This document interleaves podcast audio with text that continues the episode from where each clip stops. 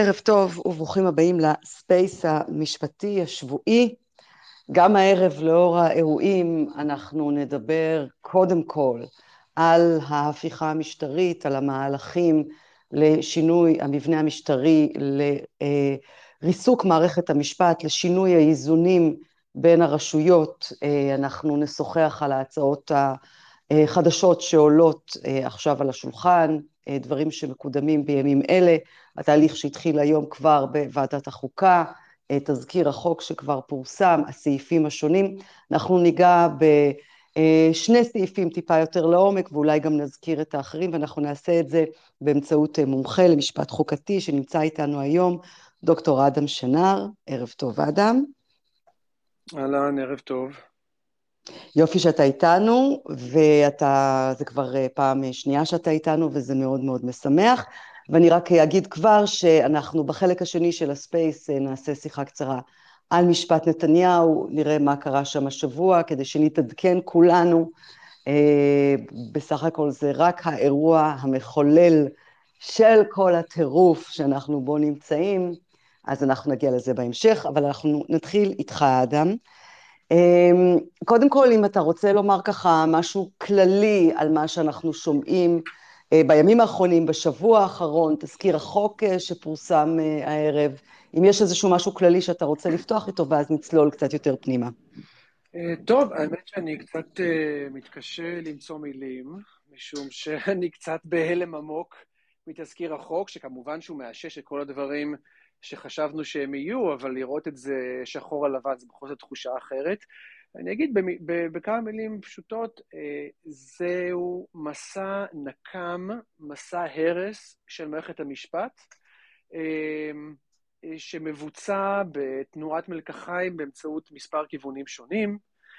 אחד זה חיסולה של ביקורת השיפוטית, זה לא רק פסקת ההתגברות, פסקת ההתגברות היא בעצם כמעט ולא רלוונטית יותר, משום שכמעט יהיה כמעט בלתי אפשרי לפסול חוקים יותר בישראל, בשל הדרישה שכל חוק ידרוש הסכמה של 12 שופטים מתוך 15, זה רוב דמיוני שכמעט אי אפשר יהיה להשיג אותו, כמובן שאחרי זה פסקת התגברות, אבל זה גם לא ממש משנה, משום שהוועדה לבחירת שופטים תשונה באופן שנותן רוב מוחלט לממשלה, בין אם זה שרים או ח"כים מהקואליציה, ובין אם זה נציגי הציבור ששר המשפטים מהקואליציה ימנה. יהיו שופטים בוועדה, הם יהיו חסרי חשיבות לחלוטין, יהיה חבר כנסת מהאופוזיציה בוועדה, או יהיה חסר חשיבות לחלוטין, לא יצטרכו את אף אחד מהם בשביל להעביר מינויים, לא לשלום, לא למחוזי ולא לעליון. ולכן כל האפשרות של בית המשפט לפסול חוקים, כך או מכך, היא... היא כמעט לא תהיה קיימת, לצד כמובן ביטולה של עילת הסבירות.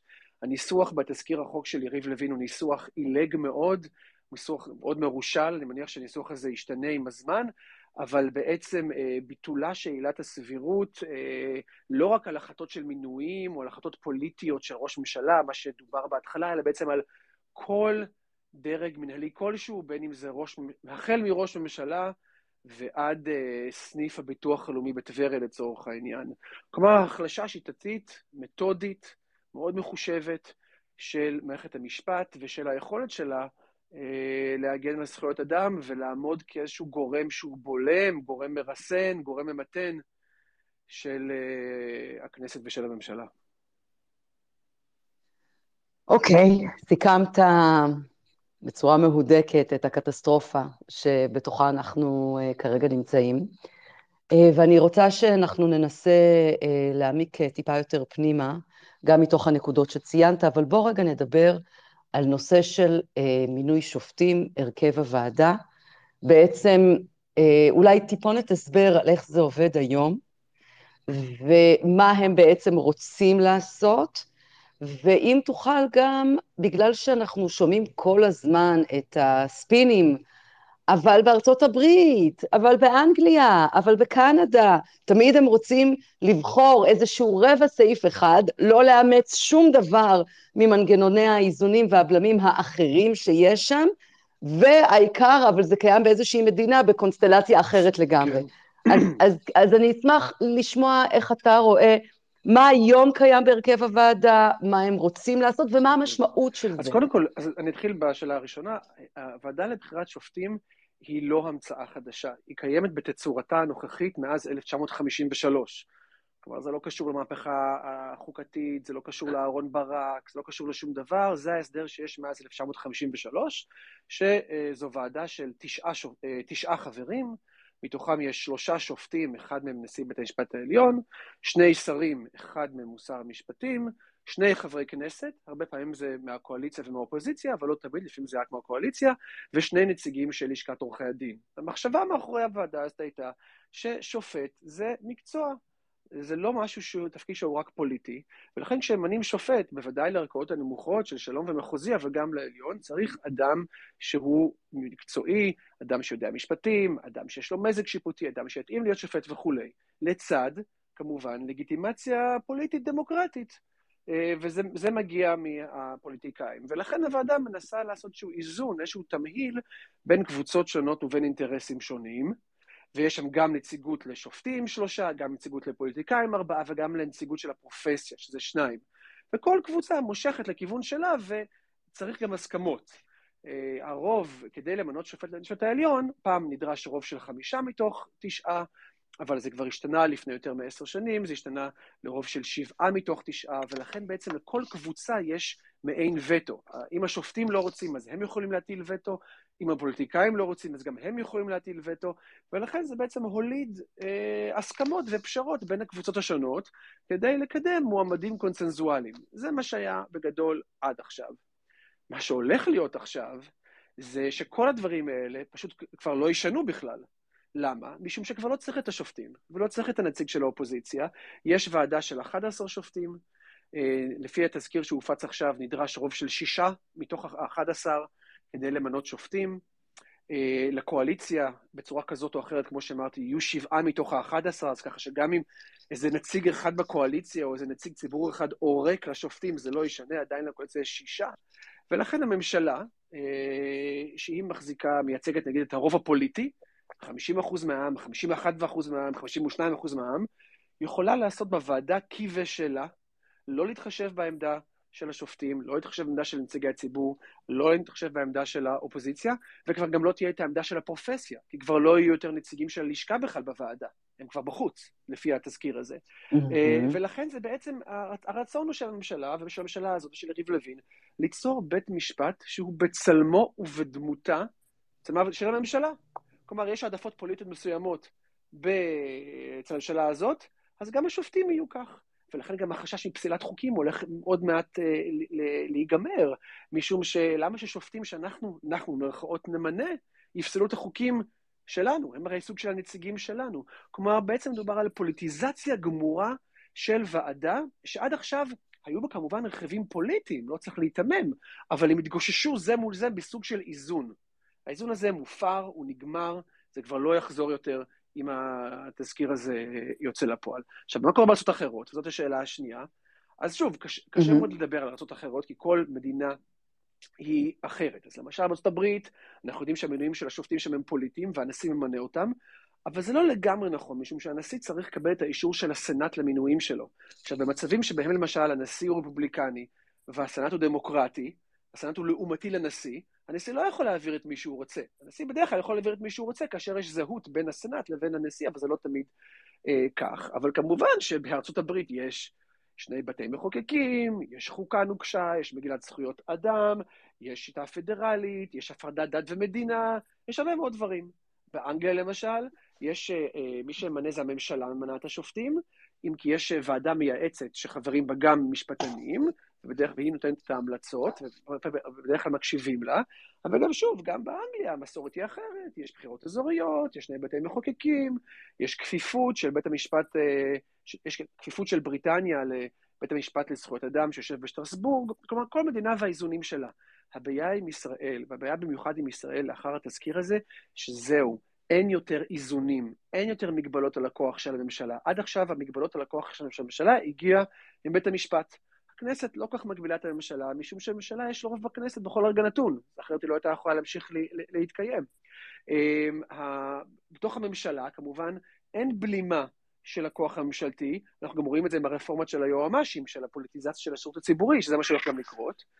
ולכן, בהיעדר בחירות אזוריות, בהיעדר פדרליזם, בהיעדר חוקה נוקשה, בהיעדר שני בתי מחוקקים, בהיעדר כפיפות לטריבונלים בינלאומיים וכו' וכו' וכו', כל הגורם הבולם היחיד שהיה יכול לתת עבודה אה, זה בית המשפט. ועכשיו, אחרי הרפורמה הזאת, כן, הרפורמה במרכאות, כי זה לא רפורמה, זה הרס, גם בית המשפט לא יוכל לבלום.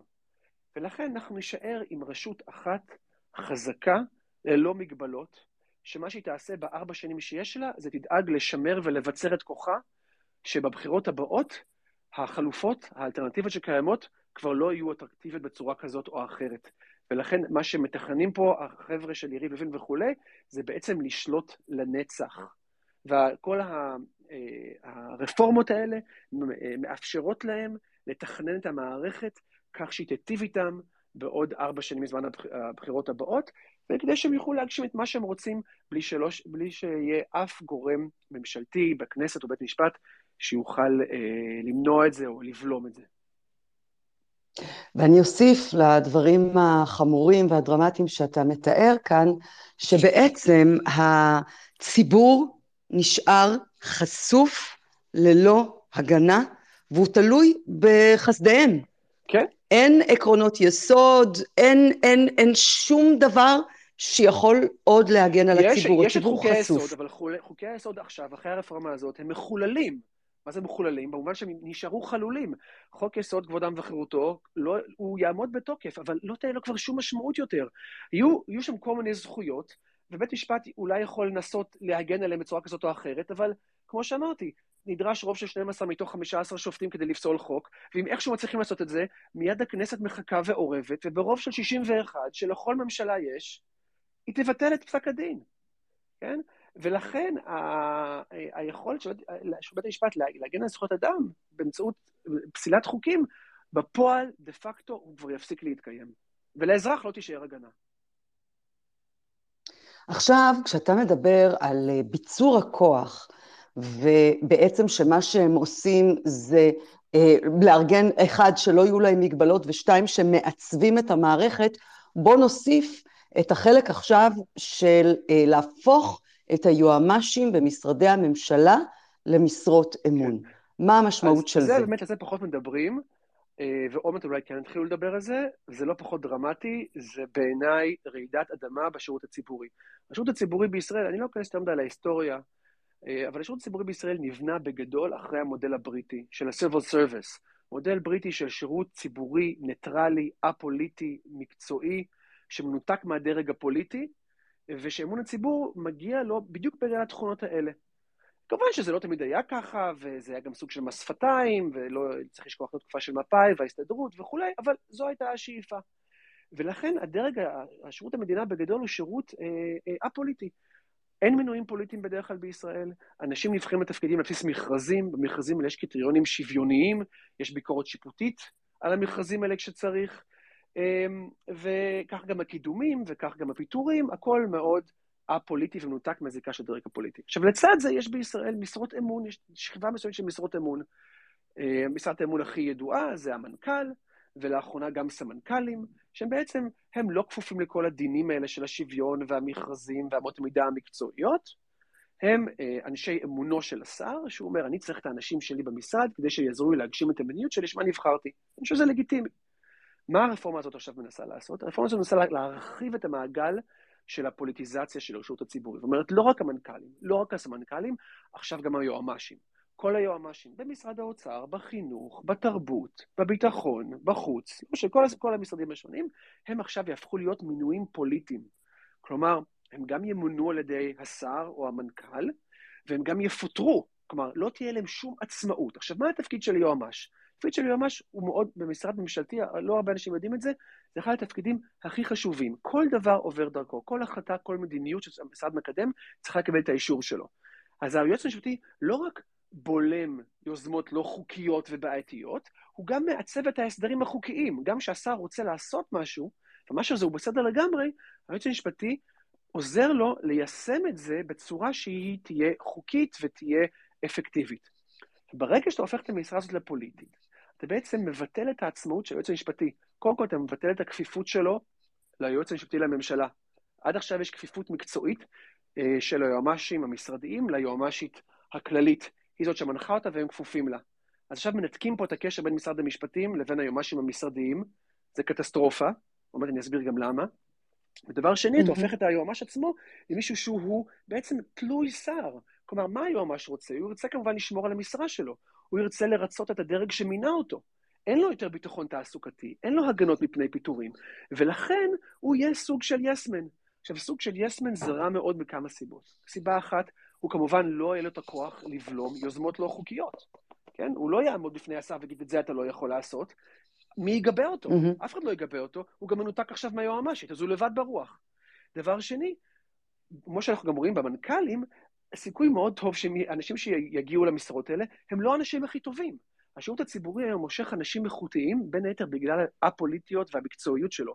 ברגע שהכל זה פוליטי, גם האנשים הטובים לא יגיעו להיות היועמ"שים משרדיים, אבל גם כל הלשכות הגדולות יותר mm-hmm. לא ירצו להגיע לשם. זה דבר, דבר שני. דבר שלישי, שגם, וזה אנשים באמת לא יודעים, וזה חשוב מאוד לדעת, אף אחד לא מדבר על זה. היום, אה, הדרך הכמעט יחידה לפקח על משרד ממשלתי עוברת דרך היועמ"ש של אותו משרד. מי, מי, מי מפקח על המשרד הממשלתי? מפקח, הכנסת מפקחת עליו, משרד המשפטים מפקח עליו, אה, מבקר המדינה מפקח מבקר המדינה. עליו, בתי המשפט מפקחים עליו. הגורם שהכי אה, אה, משמעותי בכל הסיפור הזה זה היועמ"ש של המשרד. למה? כי הוא גורם אמין ומהימן שמעביר את המידע הרלוונטי לאותם הגורמים, כי אחרת המשרד הוא בעצם בקופסה שחורה. לחבר'ה שיושבים במשרד המשפטים, לא תמיד יודעים מה קורה במשרד האוצר. הם לא נמצאים שם יום-יום, דקה-דקה. אז הם צריכים שיתוף פעולה של היועץ המשפטי של המשרד, שברגע שהיועץ המשפטי של המשרד הוא משרת אמון, והוא בעצם, אה, אה, האמון שלו נתון לשר, התמריץ שלו לשתף פעולה ולהעביר מידע מהימן ואמין למבקר המדינה ולוועדות בכנסת ולבית המשפט ולמשרד המשפטים, הוא קטן באופן משמעותי. כלומר, יש כאן בעיה שגם תהיה, יהיה פיק, קושי בפיקוח פנימי על המשרדים האלה. עכשיו, ודבר אחרון, כי אני קצת ממך בדברים, מה צחוק הגורל בכל הסיפור הזה? שכל הרפורמה הזאת נעשית בשם איזשהו עיקרון של משילות. כן, אומר יריב לוין, אנחנו באנו למשול, אנחנו צריכים את הכלים האלה למשול. אבל בעצם המהלך הזה של הפוליטיזציה של היועמ"שים הוא מהלך אנטי-משילותי. למה? תראו לעצמכם אדם שצריך להתנהל עם חשב כללי ובלי חשב כללי. כשאתה יודע שיש חשב כללי מעולה, אמין, ניטרלי ומקצועי, אתה יכול להיות בטוח כשאתה מוציא כסף, אז מותר לך להוציא את הכסף הזה. כשיש לך יועמ"ש שהוא מקצועי, והוא לא כפוף אליך, אתה יכול להיות בטוח שהעצה שלו תיתן לך את ההגנה הנכונה. לעומת זאת שיש לך יועמ"ש שהוא שר למרותך, והוא לא עצמאי, לך תדע. תפקיד גדול מאוד של יועמ"שים במשרדים, וזה גם אנשים לא יודעים, זה לא רק לבלום יוזמות, זה גם להגן על הדרג הפוליטי באותו משרד שלא יעשה שטויות ולא יבצע עבירות פליליות. כן, למשל, פעולות בניגוד עניינים. שר הרבה פעמים אחראי לכל מיני מינויים, והוא עלול לפעול בניגוד עניינים. והניגוד עניינים הזה עלול לעלות אה, כדי עבירה של הפרת אמונים, שהיא עבירה פלילית. היועמ"ש אמור למנוע את הדברים האלה. הוא אמור למנוע גם מהשר להגיע למשטרה. זה התפקיד שלו. עכשיו, בעולם שבו היועמ"ש הוא עושה דברו של השר, מה בדיוק התמריץ שלו? ואיך זה יתבצע? כלומר, באופן פרדוקסלי, המשילות תהיה פחות טובה, כי הוא לא יוכל לתת את הכלים הנכונים לשר כדי לעזור לשר להגשים את המדיניות הלגמרי לגיטימית שהוא רוצה להגשים, כי לא יהיה מישהו טוב שיכול לעצב אותה כמו שצריך. ולכן הנזק הזה הוא נזק רב-מערכתי. זה גם שפוגע, שפוגע במשרד עצמו, זה נזק שפוגע בציבור, שעכשיו השירות הציבורי הופך לפוליטי, זה יפגע באספקה של השירות הציבורי, של הטובין הציבוריים שהמשרד מספק, וזה יפגע ביכולת של כולנו בכלל לפקח על מה שקורה בתוך המשרדים האלה. ולכן זה, זה, זה, זה דרמה גדולה וזאת, וזאת טרגדיה, זה פשוט טרגדיה. אז בעצם מה שאתה אומר זה שאנשים אה, לא בהכרח טובים, לא בהכרח מקצועיים, לא בהכרח האנשים הנכונים, ישבו במוקדי הכוח. יבואו האנשים הנאמנים, מי שיבוא זה האנשים הנאמנים. אנחנו רואים את זה, אגב, עכשיו במנכ"לים. מי מגיע למשרד המדע? מי מגיע למשרד התחבורה? מי מגיע למשרד החינוך? כן. האם אלה האנשים המתאימים? הנאמנים? לא, אבל מה ש... התכונה הטובה בעיני, בעיני השר זה שהם נאמנים. הם לא יבגדו בהם, הם לא יסטו, הם לא ילכו, הם, הם, הם, הם תמיד שם, שם בשבילם. אבל זאת לא תכונה ש...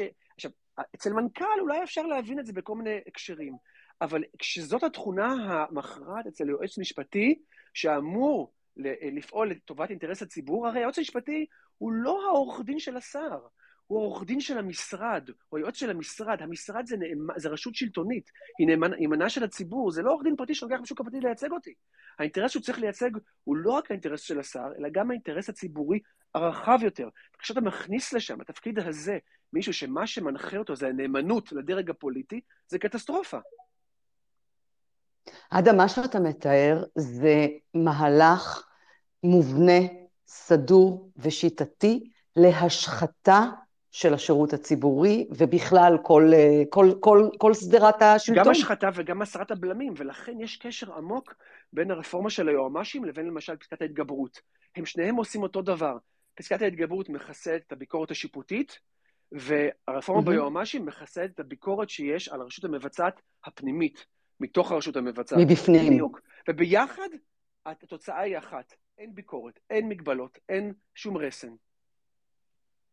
עכשיו בוא נוסיף לזה את סיפור עילת הסבירות שקודם נגעת בזה קצרות, אמרת בניסוח מרושל, אבל בוא רגע ננסה להבין מה המשמעות של זה. אוקיי, okay, אז עילת הסבירות היא בעצם עילה שקיימת, עילת ביקורת על אה, פעולה של המינהל, היא קיימת כבר עשרות שנים בישראל, היא קיימת כבר בשנות ה-50 וה-60, והיא השתנתה קצת בשנות ה-80. מה היא אומרת? היא אומרת שבית משפט לא ייתן תוקף על ההחלטה של, של אה, גורם מנהלי, גורם מנהלי יכול להיות הפקיד בדרג הכי נמוך, אבל גם שר לצורך העניין, אם ההחלטה היא לא סבירה. מה זה החלטה לא סבירה? כל אחד יגיד, זה נראה לי סביר, זה לא נראה לי סביר. אז לא.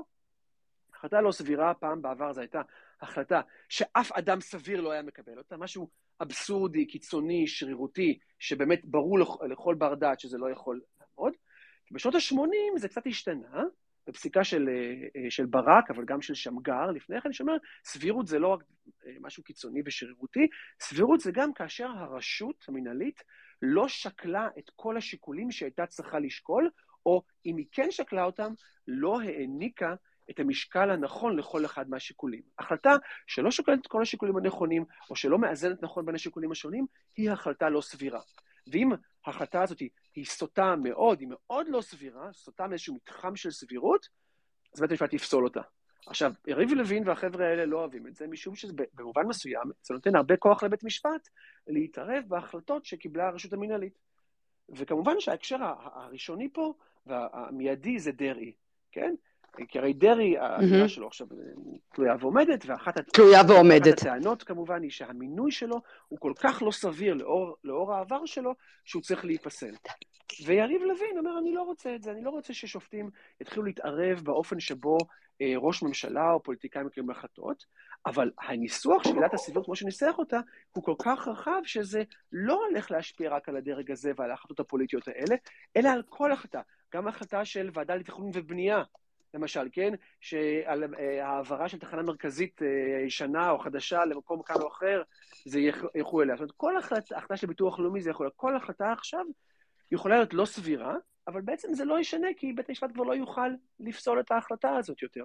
אלא אם כן הוא ימצא כלים אחרים מתוך הארסנל הקיים אה, אה, כדי לתקוף את זה. יכול להיות שהוא יוכל להתגבר על זה באמצעות פרשנות או באמצעות כלים אחרים שקיימים לו, יש הרבה כלים במשפט המינהלי, אבל בעיקרון הוא רוצה להסיר את עילת הסבירות מעל סדר היום. עילה שכבר קיימת בתצורתה הנוכחית בישראל כבר 40 שנה. כבר 40 שנה. אוקיי, אז אתה אומר... אוקיי, okay, אז, ואני מזכירה לכולם שיריב לוין מדבר על כל הדבר הזה כהשלב הראשון. זאת אומרת, זה עוד, מחכים עוד שלבים, אבל אני רוצה להוסיף עוד משהו אחד. אנחנו דיברנו על מינוי השופטים, אה, אתמול ברוך יקרא בחדשות 13 מפרסם שגם יהיה אפשר נכון. להצניח נשיא של בית המשפט העליון, שהוא יהיה בכלל מישהו מבחוץ. כן, זה, זה גם. מה זה? זה, זה באמת, זה, שוב, אני חושב שיש כאן הרבה סופרלטיבים, אבל זה זוועה. בבית המשפט העליון, בעצם מאז שהוא הוקם, נוהגת שיטה, נוהג, זה לא מעוגן בחוק, שנקרא סניוריטי, ותק. איך יודעים מי הולך להיות השופט של בית המשפט? הנשיא, כן? הנשיא הוא השופט הוותיק ביותר כאשר הנשיא פורש. נשיא פורש, הבא בתור זה השופט שיש לו הוותק הכי, הכי גדול. זו שיטה מצוינת. למה? משום שהיא מנטרלת מראש תחרות בין שופטים. השופטים יודעים מי הנשיא יהיה, אין תחרות, הם לא פוזלים לעבר לפוליטיקאים שימנו אותם כנשיא, כן? אז הם לא צריכים לפסול, הם משוחררים מהפוליטיזציה הזאת. זאת אומרת, אין מאבק פוליטי אין, לא פנימי לא של מי יהיה, מי יתמנה, אין להתחנף, אין, יש שיטה, הכל ידוע. מי יהיה הנשיא, ואין תחרות. עכשיו, מה עכשיו הרעיון הבא? יריב לוין, שימו לב גם כמה הכל הוא לא ענייני, כמה הכל זה פרסונלי לחלוטין. חיות, הנשיאה חיות פורשת באוקטובר. מי שאמור להחליף אותה זה השופט עמית. יריב לוין לא אוהב את השופט עמית. אוקיי? והוא לא רוצה שהוא יהיה הנשיא, זה הכל. ולכן הוא חושב, הוא אומר, עכשיו, אם הוא היה, נגיד, אומר, אה, משנה, מבטל את ה seniority, כן? שבואו נבין למה, איך, mm-hmm. כמה, כמה ההצעה הזאת היא, היא, היא זוועה באיזשהו מובן. אם הוא היה רק אומר, אני מבטל את הסיניוריטי, שהוועדה לבחירת שופטים תחליט מי יהיה הנשיא הבא מתוך שופטי העליון. זה לא היה עובר. למה? כי כל השופטים בבית המשפט העליון לא היו משתפים עם זה פעולה. כלומר, השופטים בבית המשפט העליון נאמנים ל seniority, ולכן אם מישהו היה מנסה לעקוף את השופט עמית, ויגיד עכשיו אתה סולברג, למשל, אתה השופט סולברג, אתה תהיה הנשיא, השופט סולברג, אני מעריך, לא היה מסכים לשתיק הזה. הם לא היו משחקים לא את המשחק. לא, יש לנו פה נוהג, הנוהג הזה קיים מאז 48, אנחנו לא משנים את זה, יש לזה יתרונות אדירים. יריב לוין מבין שזה הסיפור, ולכן הוא אומר, אה, אתם לא רוצים? אין בעיה. אני אצניח עליכם נשיא חדש, שהוא אפילו לא שופט כרגע בעליון. אני אביא מישהו מבחוץ. כן, כי, מישהו, כי יכול להיות שמישהו הזה מבחוץ כן יסכים להפר את הסיניוריטי. אין לו כבר את הקולגיאליות ואת האחווה הזאת ואת הכבוד למסורת שיש אצל שופטי העליון המכהנים. כן? אז אני אביא איזה מינוי פוליטי. כן, הוא יהיה משפטן כמובן, ברור, כן? אבל אני אביא איזה מינוי פוליטי. אחר כך אני אעקוף את הסירוב של סולברג, למשל, להיכנס במקום עמית. וזה ייצור דבר נוראי בבית המשפט העליון, משום שעכשיו גם המשרה של הנשיא תהיה באיזשהו מקום פוליטי. אדם, שופט שירצה להיות נשיא, מה הוא ירצה לעשות באופן טבעי? אין מה לעשות, זה הטבע של האדם אולי. הוא ירצה לתת פסיקות שיישאו חן בעיני הדרג הפוליטי. אבל ברגע ששופט פוזל לדרג הפוליטי ואומר, אני רוצה לשאת חן ביניהם, זה כבר הסוף של בית המשפט וזה הסוף של עצמאות שיפוטית. כל המהות של עצמאות שיפוטית זה להיות מנותק מהפוליטיקה. זה לא לעשות, לקבל החלטות ש... אה, כדי לרצות פוליטיקאים, אלא לפסוק בהתאם לדין, במיוחד כאשר הפוליטיקאים לא, יאהב, לא אוהבים את זה. ויריב לוין בא להשמיד את כל הדברים האלה. אז אני רוצה לשאול אותך, בנקודת הזמן הזאת, כאשר בעצם אה, אנחנו יודעים כרגע מה הם מנסים לקדם, יריב לוין אה, והקואליציה. אה, אמרנו, כל הנושא של אה, חוסר יכולת לפסול חוקים, אלא אם זה ברוב של 80 אחוז, 12 כן, מתוך 15. ואז יש פסקת התגברות שמחכה בפינה, ובכל מקרה אנחנו נמנה את השופטים הכי, הכי סבבה לנו, הכי נאמנים לנו, הכי יסמנים, ובכל מקרה אנחנו נרוקן מתוכן את יכולת, אם כבר אתם מבקרים, אז גם לא יהיו לכם כלים לבקר, כי אנחנו נעיף את עילת הסבירות, ובעצם זה מרוקן מתוכן את כל היכולת של הרשות השופטת להוות איזשהו בלם, זה שליטה מוחלטת של הפוליטיקאים בבתי המשפט, כמו שאנחנו רואים בפולין, בהונגריה, טורקיה ועוד אה, מדינות שמתחפשות לדמוקרטיה, אבל בעצם אה, אה, הוציאו את כל התוכן מבפנים. ואני רוצה לשאול אותך, מה אתה חושב, מעבר לכך שהציבור מתארגן כאן למאבק אדיר, אנחנו כבר ראינו עשרות אלפים יוצאים לרחובות במוצ"ש האחרון, אנחנו יודעים על כמויות אדירות שעומדות להגיע במוצ"ש הקרוב, אבל אני רוצה לשאול אותך, חוץ מהציבור הנאבק, האם יש משהו שהשופטים יכולים לעשות, אמורים לעשות, יעיזו לעשות, מול העובדה שהולכים לרוקן לחלוטין ממשמעות את כל השיטה, את כל הרשות השופטת. אני חושב שהשופטים מאוד מאוד מוגבלים ביכולת שלהם, ו... תראה, אז לגבי עילת הסבירות, אני חושב שהשופטים כן יוכלו למצוא עילות אחרות במשפט המנהלי כדי להתמודד עם זה. לא ארחיב כאן, יש, יש שורה של עילות, לא ארחיב את הדיון כאן, אבל זה משהו שאפשר יהיה אולי בקלות יחסית להתגבר עליו. לגבי הדברים האחרים, לא, הם יכולים להמשיך לפסול חוקים אם הם רוצים, אבל המשמעות של אותה פסילת חוקים כבר תהיה מחוץ לידיים שלהם. ושוב, והם הם לא, יוכלו, הם, הם לא יוכלו לדעתי גם לפסול את החקיקה שיריב לוין מקדם, משום שבמסגרת החקיקה שיריב לוין מקדם, הוא מקדם אותה במסגרת תיקון לחוק יסוד השפיטה. ואחד מהסעיפים שהוא מקדם זה שבית המשפט העליון לא יוכל להפעיל ביקורת על חוקי יסוד. כלומר, הוא שם את השינויים האלה שם כדי שאי אפשר יהיה לגעת בהם. אבל גם אם כן איפשהו השופטים יכולים לעשות משהו, צריך גם להבין שכרגע זה מדובר רק על לדחות את הקץ. כי בסופו של דבר, אם המנגנונים שדיברנו עליהם נשארים, אז השופטים שאנחנו רואים היום שאולי יעמדו איתן, אולי, כן? הם לא יהיו שם עוד הרבה זמן. חיות פורשת בעוד פחות משנה. פוגלמן גם, ענת ברון גם. כלומר, בסופו של דבר יהיה דור חדש של שופטים שימונה על ידי המנגנונים החדשים, אבל הדור הזה לא ברור שתהיה לו את האינטרס או את המוטיבציה אה, אה, אה, להתנגד. ולכן המאבק כאן לא יכול להיות מאבק של בית המשפט. בית המשפט לא יציל אותנו בסיפור הזה. אני לא יודע מי כן יציל אותנו. כמובן שמאבק ציבורי, מאבק אזרחי, מאבק פוליטי, זה מאבק שהוא, כרגע, כרגע זה נראה לי המאבק הכי קריטי שאפשר uh, לקיים, וצריך להפעיל, uh, וזה גם הלקח אולי מהונגריה ומקומות אחרים, השינויים במקומות אחרים קרו מאוד מאוד מהר. וזה גם הדרך שלהם להתבסס, זה לעשות הכל נורא נורא מהר, ובעצם על ידי כך להמם את האופוזיציה, כן, מלשון שוק. Mm-hmm. ולכן צריך להפעיל mm-hmm. את כל הנשקים הכי כבדים בבת אחת.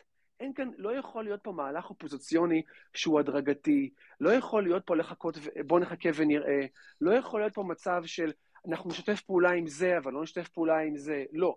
יש כאן בעצם הכרזת מלחמה של צד אחד, ואי אפשר להת, להתמודד עם הכרזת המלחמה הזאת באמצעות הושטה של עלה של זית, או חצי עלה של זית.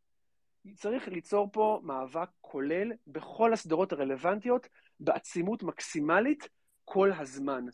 זה הדרך היחידה לאולי קצת לצמצם את הנזקים שצפויים לנו פה. אז אם אני מסכמת את הדברים שלך, אתה אומר, א', שזה חייב להיות מאבק ציבורי, זאת אומרת, הציבור יכול חייב. להציל את עצמו, הציבור יכול להציל את הדמוקרטיה, זה, זה על הציבור, ואתה מדבר על כך שזה צריך להיות אה, בכל הכלים כמובן החוקיים וכולי, אבל בכל הכלים מתמשך וב, ובשורה של גזרות, זאת אומרת, זה יכול להיות הפגנות, אבל זה לא יכול להיות רק הפגנות, זאת אומרת, זה צריך להיות בכל הזירות, בכל הכלים שהציבור יכול להפעיל. כן, משום שהטקטיקה של הצד השני זה מה שנקרא דוקטרינת ההלם.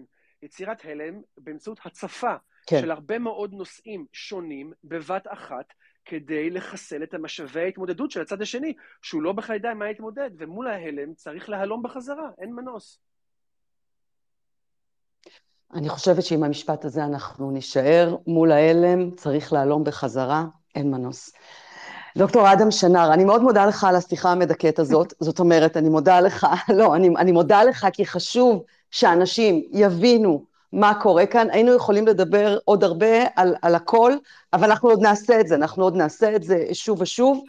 אמ, אז בשלב הזה אני מאוד שמחה שהצלחת להנגיש לנו בצורה כל כך אה, בהירה, ברורה ומהודקת את האירועים ואת הקטסטרופליות שבהם, אבל אה, זה היה חשוב מאוד, ואני ממש ממש מודה לך שהצטרפת לשיחה הזאת. בשמחה, תודה רבה, ולילה טוב לכולם.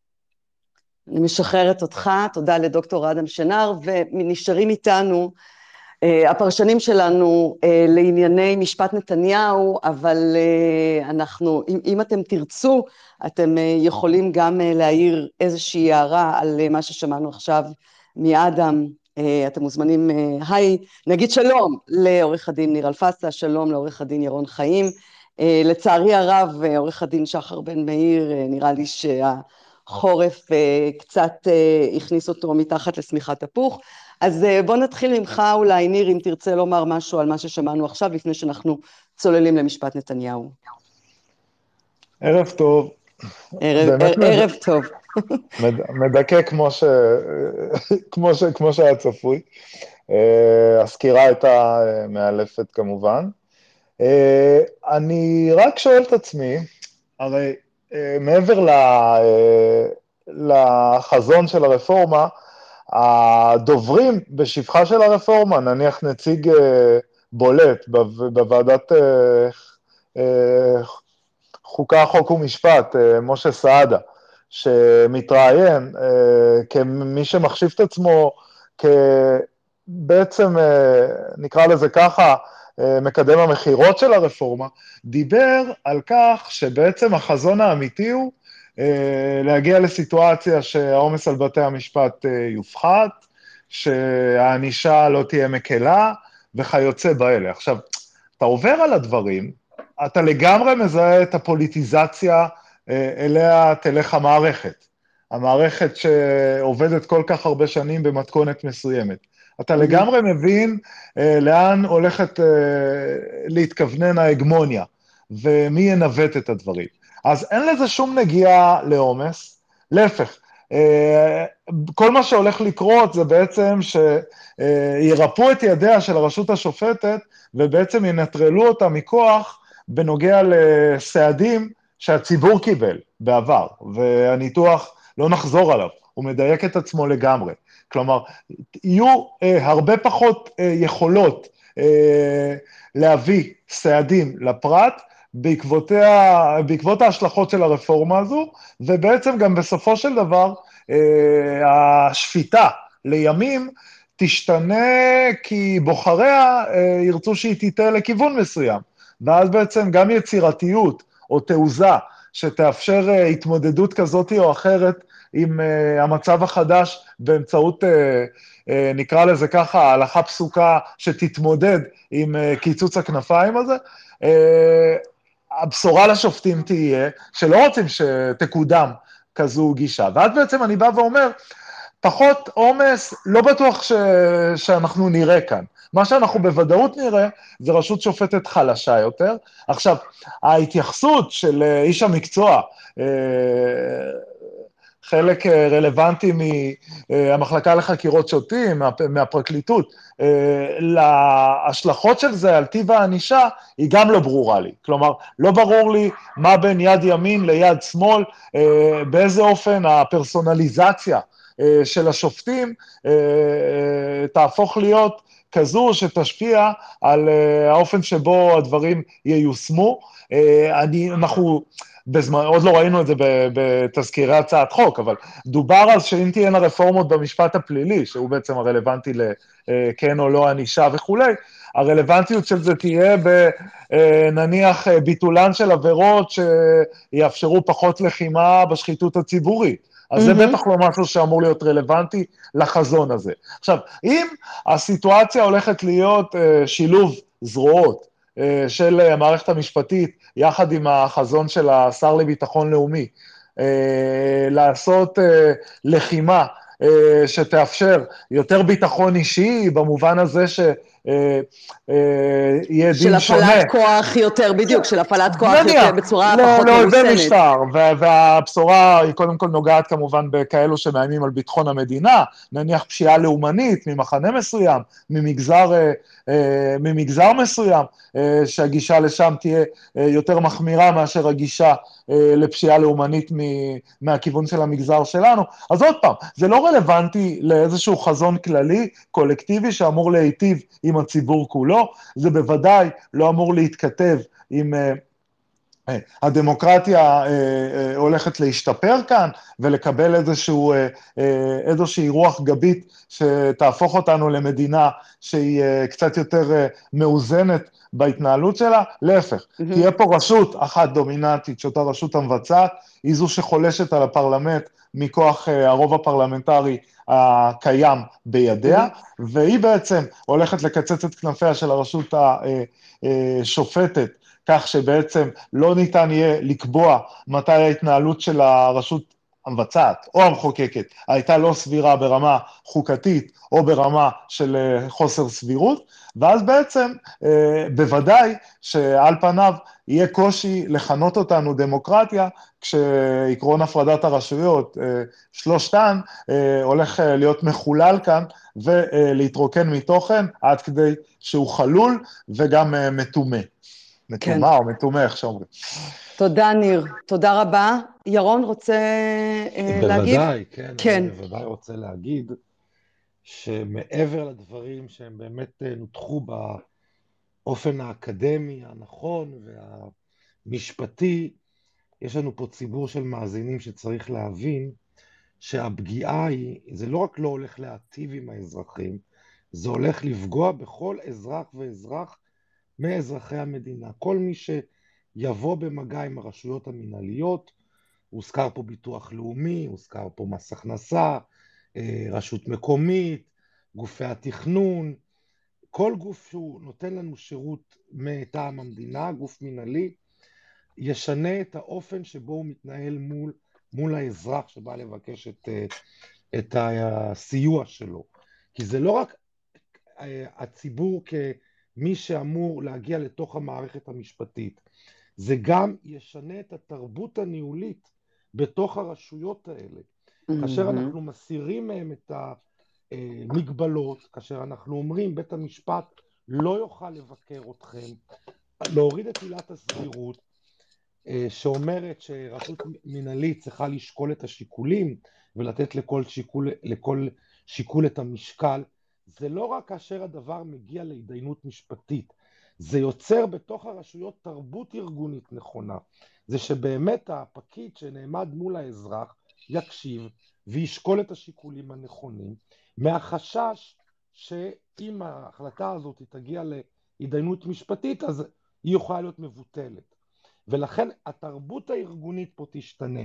בעיקר שמצטרפים לכל העניינים האלה גם אלמנטים של להוריד את הייעוץ המשפטי, להפוך אותו להיות uh, כפוף לשרים, uh, ומינויים שהם מינויים פוליטיים, זאת אומרת, ידיעה שלנו כאזרחים שאנחנו הולכים uh, uh, לנהל תיק, נניח תיק אזרחי, אני ואדם שעומד מולי. המחשבה שהשופט אה, הוא אה, באופן שהוא נבחר כבר מעיד, מגלה את הנטייה הפוליטית שלו, גורמת לי לאבד אמון בו. אם נגיד, נניח אני, הוא יבדוק מה, דע, מה דעתי הפוליטית, ויכול לראות אותה היום ברשת, ומולי נמצא אדם שהוא שייך לצד השני הפוליטי. והשופט גם הוא שייך לצד השני הפוליטי, כי הצד הפוליטי הזה בחר בו. האם הדבר הזה יגביר את האמון שלי במערכת? בתיק אזרחי, אני ואדם שמחזיק בדעות אחרות. יש פה אה, פגיעה באזרחים, צריך להבין שהד, שהדבר הזה בא על חשבוננו, הוא. יתורגם כן. לפגיעות, הוא יתורגם לכיס של כולנו, הוא יתורגם לזה שיהיו פה גורמים פוליטיים שיקחו כוח על חשבון האזרחים, ייקחו לאזרחים את הכסף ויעבירו לגורמים אחרים, ולכן כל הדברים הם לא רק ברמה המשפטית האקדמית, או לא רק מתרכזים במה יקרה בבית המשפט העליון, אלא כבר במגעים שלנו עם הרשויות. זאת אומרת, החיים עצמם. בחיים עצמם, ובטח מי שייכנס בשערי בית המשפט וירגיש, או, או חלקים נרחבים מהציבור ירגישו. שבית המשפט הוא למעשה נצבע בצבעים פוליטיים מאוד מאוד מוגדרים. אוקיי. אני, כן, עוד משפט? ורק, ורק דבר אחרון, כי כל הזמן נוטים, לה, נוטים להגיד שזה עניין של אה, הרוב בחר בזה, ולכן צריך להשלים עם זה, וכי זה המשחק הדמוקרטי, ואנשים צריכים גם להבין שמה שנעשה פה הוא פגיעה בדמוקרטיה גם במובן הצר שלה. כי הצבירת כוח הזאת של מי שהיום יש לו את הרוב לא תאפשר לדעות אחרות, לגופים, למיעוטים אחרים, לבטא את עצמם בתוך המערכת. הזכויות והיכולות שלנו אה, לחזור ולקחת את המושכות תיפגע בגלל הכוח העצום שהרוב הנוכחי רוצה לקחת לעצמו. זה גם יוצא נגד המשחק הדמוקרטי במובן הכי צר שלו, במובן של עיקרון הרוב, של בחירות, כי חופש הדעות, התקשורת הישראלית, דברים רבים הולכים להשתנות פה ולהוות בשורה התחתונה פגיעה באזרחים עצמם. ואני אוסיף על הדברים שאתה אומר, אה, זה גם, אה, זה גם יכול מאוד, אה, בעצם מרגע שהם, כמו שאדם שנר הסביר קודם, יבצרו את כוחם ויקשו על אלטרנטיבה לבוא ולהחליף אותם, כי הם בעצם הולכים לעשות מה שהם רוצים, ואף אחד לא יוכל לעמוד בדרכם, הם, הכל יהיה פלסטלינה בידם, אז צריך גם להגיד שזה לא רק הריקון של הרוב בחר קדימה, אלא גם אחורה, כי אם כרגע משתמשים בנרטיב, בספין שקרי, כאילו העם בחר. לא, העם לא בחר לבטל את הדמוקרטיה, העם לא בחר בהפיכה משטרית, העם לא נתן מנדט לדברים האלה, וספציפית, אם מסתכלים על קמפיין הבחירות של הליכוד, אנחנו רואים איך הם ניסו למתן את השיח המשפטי, אה, ואם נפלט לאיזה ח"כ איזושהי אמירה, ניסו להרגיע, להרדים, להתנער מהאמירות האלה. יריב לוין לא פרסם שום רפורמה בבחירות, היחידים שפרסמו זה סמוטריץ' והציונות הדתית, הם היחידים שפרסמו, ואני רוצה להזכיר לכולם שהם אה, קיבלו שבעה מנדטים ואומרים שבלי בן גביר הם גם אפילו לא היו עוברים את אחוז החסימה. לא היה רוב לסיפור הזה, אין רוב לסיפור הזה, ולכן גם רואים שוב ושוב בסקרים שאין רוב להפיכה המשטרית, לשינוי השיטה כאן, ובעצם יש כאן מחטף, גניבה, גניבת משטר. זו הפיכה משטרית אה, אה, במכבסות של מילים, בשקרים, אה, בעיוותים, אה, והם פשוט מנצלים את הכוח שיש להם כרגע, את הרוב הפרלמנטרי שיש כרגע, ובאמת, אה, כמו שבשיחה עם אדם, הדבר היחיד שיכול לעמוד מול זה, זה מאבק איתנים של הציבור בשורה של אה, חזיתות. טוב, חברים, אה, סיימנו עם הנושא הזה, בואו נדבר קצת על משפט נתניהו. אני רוצה להזכיר לכולם שמשפט נתניהו הוא האירוע המחולל בעצם של הסרט הרע שאנחנו נמצאים בו.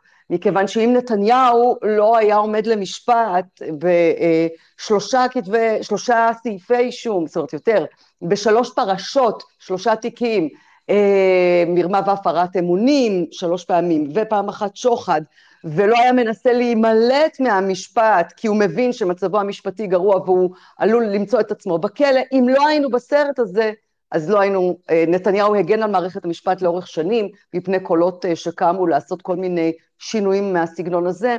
עכשיו הוא התחבר לאותם קולות קיצוניים, כי זה משרת אותו באופן אישי, ושתישרף המדינה. אז אנחנו נחזור למשפט נתניהו וננסה להבין קצת מה קרה השבוע. אני אומנם השבוע לא הייתי בבית המשפט, וזה שוב בשל uh, מצב החירום שבו אנחנו נמצאים. עקבתי מרחוק, ואני, והחברים המשפטנים כאן גם.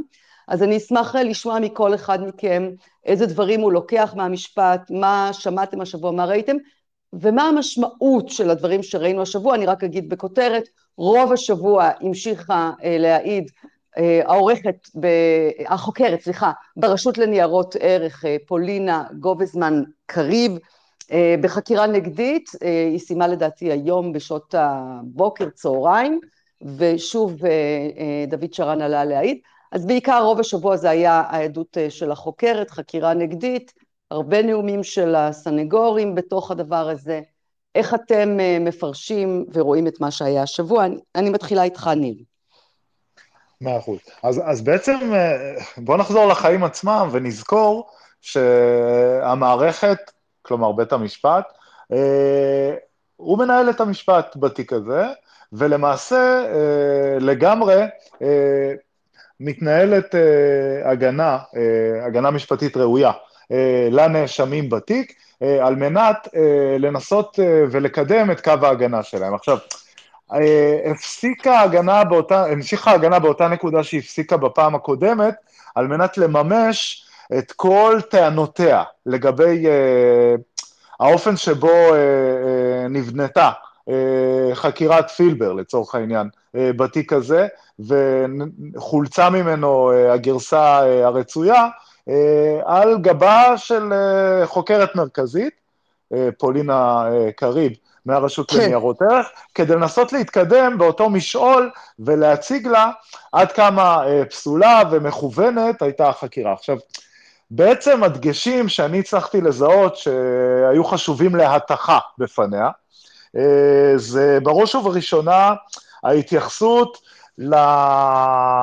למחסור בנתונים שאפשרו אה, לפילבר לעבות את גרסתו ולנסות ובאמת להסביר או לענות תשובות שהן אה, קוהרנטיות לגבי סדר הדברים הנכון. כלומר, ההגנה הרי מנסה לטעון שמבחינת לוח הזמנים, אין אפשרות ליישב את אותה פגישת הנחיה, וזה מאוד חשוב להגנה, אה, על מנת לקעקע את המודעות של נתניהו לכל המהלך שבסופו של יום הוביל להטבות שקיבל אה, אלוביץ'. עכשיו, סוגיית לוח הזמנים נחקרה שתי וערב כלפי פילבר, גם בראשית, גם בנגדית אה, של שני עורכי הדין, בעיקר של עורך דין בן צור, ואחרי כן בחוזרת, ואנחנו את הנתונים מכירים ואת הקושי לנסות ולמקם את התאריך כפי שכתב האישום מספר אותו. עכשיו, ההגנה השבוע, מה שהצלחתי לשים לב, התמקדה, אה, כלומר, הטיחה בחוקרת שבעצם לא היה ניסיון רציני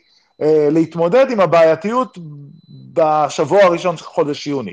שעליו מצביע כתב האישום, כעיתוי שבו בעצם אה, ממועד המינוי אה, עד למועד של המפגשים עם קמיר ועם אה, אלוביץ', הייתה צריכה להתקיים פגישת ההנחיה כדי שהתרומה שלה לאירועים שבאו לאחריה תהיה מרכזית. עכשיו, היום אנחנו יודעים שמבחינת יומנים זה קשה, ועובדה שגם התביעה ניסתה אז בזמנו לתקן את כתב האישום ולהפוך אותו לקצת יותר אה, אה, אוורירי, כדי ש... וגם נגיד שהיא הציגה, שגם, וגם נגיד שהיא הציגה מועדים אחרים שיכולים להיות עוד בטרם, המינו, עוד בטרם המינוי, לשיטתה. יפה. יפה. עכשיו, אנחנו כרגע נמצאים בנקודה שבה, את יודעת, יש חוקרת, חוקרת שניהלה את החקירה, בזמנו גם ברשות לניירות ערך, אה, הגרסה של פילבר היא גרסה שהיא קצת יותר נוחה להגנה, עד השלב שהוא הפך את עצמו לעד מדינה. ובעצם אה, מה שההגנה ניסתה והראתה על החוקרת, זה עד כמה לא התעכבו בכלל על תאריכים. עכשיו, היה אה, זרקור למשל על השביעי ביוני. שזה אחד הימים הראשונים באותו, אה, כן. נדמה לי שזה היה היום ראשון באותו היום שבוע. היום הראשון לתפקיד שלו, עכשיו, כן. היא זוכרת את מה שהיא זוכרת, ובעצם זה עלה גם בנגדית איתה, שהיא יודעת שזה מועד שבו זה מתאפשר. עכשיו, ההגנה כבר הרוויחה איזשהו הישג בזמנו, והצליחה אה, אה, להראות שאם אנחנו מתמקדים בשביעי לשישי, אז אה, אכן פילבר נמצא בסביבות ירושלים וכל מה שקשור בזה, אבל הוא קיים פגיש, פגיש זה כבר הם עשו מול פילבר לאור ההתכתבויות. הייתה לו פגישת עבודה עם אדם בשם עופר מרגלית במלון הולידיין. אז ההגנה היום יותר חכמה אה, אה, עם הנתונים, כדי לבוא ולומר לחוקרת, את לא התאמצת מספיק, ואם היית בודקת יומנים וכולי, היית רואה שהתאריך הזה הוא לא רלוונטי. עכשיו, ואז תשאלי אותי את השאלה, אוקיי, אז במה התקדמנו אה, בלהטיח את הנתונים הללו בחוקרת? א', לנסות להראות שהיא לפחות, והיא לא החוקרת היחידה בסיפור, אה, לא עשתה את השיעורי בית, ודבר שני, אחרי כן זה מהר מאוד הפכה להיות התכתשות, אה, בגלל שהתובעת, עורכת דין תירוש, ניסתה לגונן על החוקרת מפני אה, מצגות לא מדויקות או חלקיות וכיוצא באלה, זה בסוף הפכה להיות, אה, זו הפכה להיות התגוששות אה, פרסונלית בין הסנגורים לבין התובעת, ולב הוויכוח היה, את מודה שהגשת כתב אישום למרות שידעת שהתאריכים שקריים, זה יודעת, הוויכוח העיקרי בתיק בעצם, שכאילו התביעה בו בעצם בכוונת מכוון לא רצתה להתעמת עם הנתונים שלא נוחים לה, ובסופו של יום בחרה להעמיד לדין ראש ממשלה מכהן על סמך נתונים שלא נבדקו לעומק. עכשיו, עוד דבר שעלה, אני מזכיר לנו, אה, את אותה דפדפת צהובה של פילבר, בסופו של דבר, זו דפדפת שאומנם המשטרה, עוד הרשות לניירות ערך, רשות לניירות ערך, הצליחה לתפוס אותה בזמן אמת ב-2017. היא הייתה בידיה, היא לא נמסרה לפילבר על מנת שפילבר ינסה לרפד בה את עדותו ולנסות להבין מה ומי, וגם בשימוע הסנגורים לא קיבלו את הדפדפת בזמנו, כחלק מליבת החומר שאמורה הייתה אה, להיות בפניהם. בסופו של יום, אחרי שהוגש כתב האישום, פילבר הוזמן למקצה שיפורים של אה, גביית עדות, ואז הציגו לו את הדפים הצהובים. עכשיו, ההגנה עשתה מזה מטעמים בנגדית, הראתה לו כמה תובנות הוא יכול היה להפיק מהתרשומות שלו, תובנות שהן uh, אמורות לסתור פגישת הנחיה כפי הלכתה וכיוצא באלה, ובעצם הטרוניה כלפי uh, החוקרת, זה שבזמן אמת, כשהדברים האלה היו בפניה, ובפני uh, הקולגות שלה, עורכת, uh, עורכת דין אומר, כבוד השופטת גז, שהיא uh, בשעתו הייתה uh, uh, החוקרת המרכזית ברשות לניירות ערך, ציפורה גז, uh, הם לא, הם לא אפשרו לפילבר לעיין בזה, ממילא גם לא התעניינו בזה, ולכן החקירה הייתה חלקית. עכשיו אני אנחנו לא נעשה סיכומים של כל מה שעלה ממנה, אני רק לא. בא ואומר שלימים, בסופו של דבר, אתה תבוא בתור סנגור, ואם אני מנתח ונכנס לראש, ו- ותציג איך אה, היו אה, המון נתונים שהמשטרה הייתה צריכה לאסוף כשהתכוננה לחקירות של עדים מרכזיים, והיא בחרה להשאיר את זה אה, בצד, אולי בהנחיית הפרקליטות, אולי על סמך רשלנות אישית שלה, שהפרקליטות בסופו של דבר נכנסה אל תוך הנעליים הללו, ובסופו של דבר אה, אה, הגענו עד לעדויות של עד מדינה, שאפילו סתירות בין עדותו הראשונית לעדויותיו המאוחרות הן לא, הן לא סתירות שהם ניסו ליישב איתו. אגב, מחלוקת, אם עד מדינה הופך להיות פתאום ממכחישן או מגרסאות ישנות למישהו שמפליל על סמך גרסת עד מדינה, אז, אז השאלה מה המשמעות של להתמודד עם כל סתירותיו שקדמו בזמן. שאלה טובה, אה, כל תיק לגופו.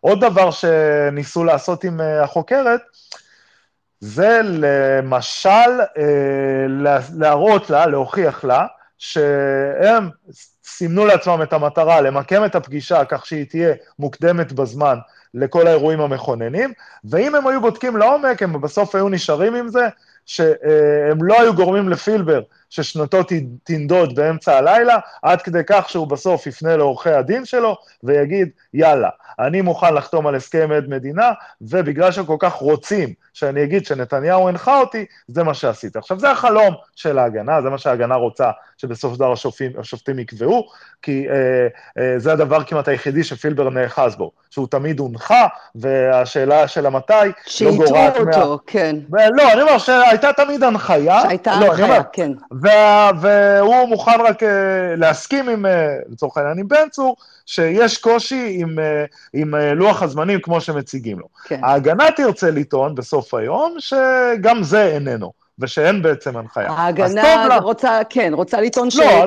ש... שהוא הדה את זה. כן, יפה, שהוא דמיין את זה. לה, אז מה טוב להגנה? טוב להגנה שבסופו של דבר תהיה חוקרת מרכזית שלא תצליח לגמרי להילחם בטענות שלה לגב, של, ה, של הסנגורים ביחס לחקירה אה, חד צדדית, אה, לא מתעמקת, ושמכוונת עד לתשובה מסוימת ולא לתשובה אה, שהיא אולי התשובה הנכונה. אבל... היה אבל... גם, בסדר, אז זה מבחינת כאילו מה יצא okay. אוקיי. מזה. אבל שוב, אנחנו תמיד זוכרים, החוקרים יכולים אולי להיות נחשדים בחוסר מקצועיות, אולי ברשלנות, או אפילו עד כדי זדון, תלוי למי מקשיבים, אבל עדיין הם לא יכולים להחליף את מה שבסוף נשמע באולמות, כשהעדים מעידים את העדויות עצמם, אוקיי? אה, דיברנו בפעם קודמת על אה, כל אה, סל הטענות של הגנה מן הצדק, לא נחזור לשם. מילה על דוד שרן, או שנשאיר את זה אחר כך? אולי מילה על דוד שרן אחר כך. דוד שרן אמר שהיום, אחר כך. זה רק התחיל, זה רק התחיל. לא, אז נשאיר לירון, ומקסימום אחרי זה נגיע לדבר הבא. אין אה, בעיה, זה, זה, זה בכל מקרה היה מאוד קצר, ומקסימום נכון, בפעם הבאה, שמד, בפעם הבאה שמדברים על אה, דוד שרן, מסכים לגמרי. אוקיי, אז אני, אני, לפני שאני פונה אליך, אה, ירון, אני רק רוצה להגיד שאני ראיתי, במסגרת הכותרות שיצאו מהדיווחים, אני ראיתי בעיקר כותרות של בן צור וז'אק חן, זאת אומרת, הרבה, עורכי הדין מדברים ומצוטטים, ו- וזה לא שקורה משהו מבחינת העדה, הדברים שהיא נותנת, שהם לכאן או לכאן או לכאן. ואני לא יודעת מה המשמעות המשפטית אה, של השבוע הזה במובן הזה, ואולי אה, מכאן אפשר אה, להמשיך אליך, ירון. אולי תוכל קצת יותר להסביר לי את הדברים האלה, כן. משמעות משפטית נדבר עליה עוד מעט, אבל המשמעות היא תקשורתית, היה גם אה, בדיוק. ממש עימותים שגרמו לשופטים לצאת מהאולם. לעשות לא הפסקה זוכר, בדיון, כן. לא זוכר שזה היה בתיק הזה, ואני שואל בהמשך ל... רק נגיד, דברים... רגע, רק נגיד עימותים שהייתה הערה של התובעת, ואז אה, עורך הדין אה, ז'אק חן, פרקליטו של הזוג, פרקליטם של הזוג אלוביץ' ביקש להעיר, והשופטת אה, לא רצתה לתת לו להעיר, ואז הוא הרים את אה, קולו על השופטת, ואז הבנתי, ממה שאני הבנתי, שוב, כאמור, לא הייתי שם, נעשתה הפסקה, הוא, הוא פשוט אה, את אה, זכות התגובה לשיטתו, ו, ואז הוא צעק, הרים את קולו, והשופטים יצאו להפסקה של כמה דקות, ממה שאני הבנתי שקרה. כן, גם אני, גם אני לא הייתי, אז לכן אני רק אשאל שאלה ולא אגיד דבר, האם החלק הראשון של הספייס הזה לא קצת מלמד על מה שאנחנו על הביטחון הזה שהם קיבלו ופשוט לדבר בלי לקבל רשות מהשופטת ולצעוק לכיוונה, לפחות ככה זה דווח. האם יש קשר בין הדברים, בין הניסיון להחליש את המערכת לבין האפשרות להמשיך ולנהל את המשפט באופן שבו הוא מתנהל. אה, אני רק אגיד גם שאנחנו מתעסקים בחק... בעדות של החוקרת, ואין, זה תמיד, זה חוזר על עצמו בהרבה תיקים פליליים, אין חקירות מושלמות. תמיד הסנגורים, בצדק, הם עושים את תפקידם, יכולים אה, להעיד שדברים היו יכולים להיעשות אחרת, שהדברים לא היו מושלמים, והשאלה היא מה, מה המהות.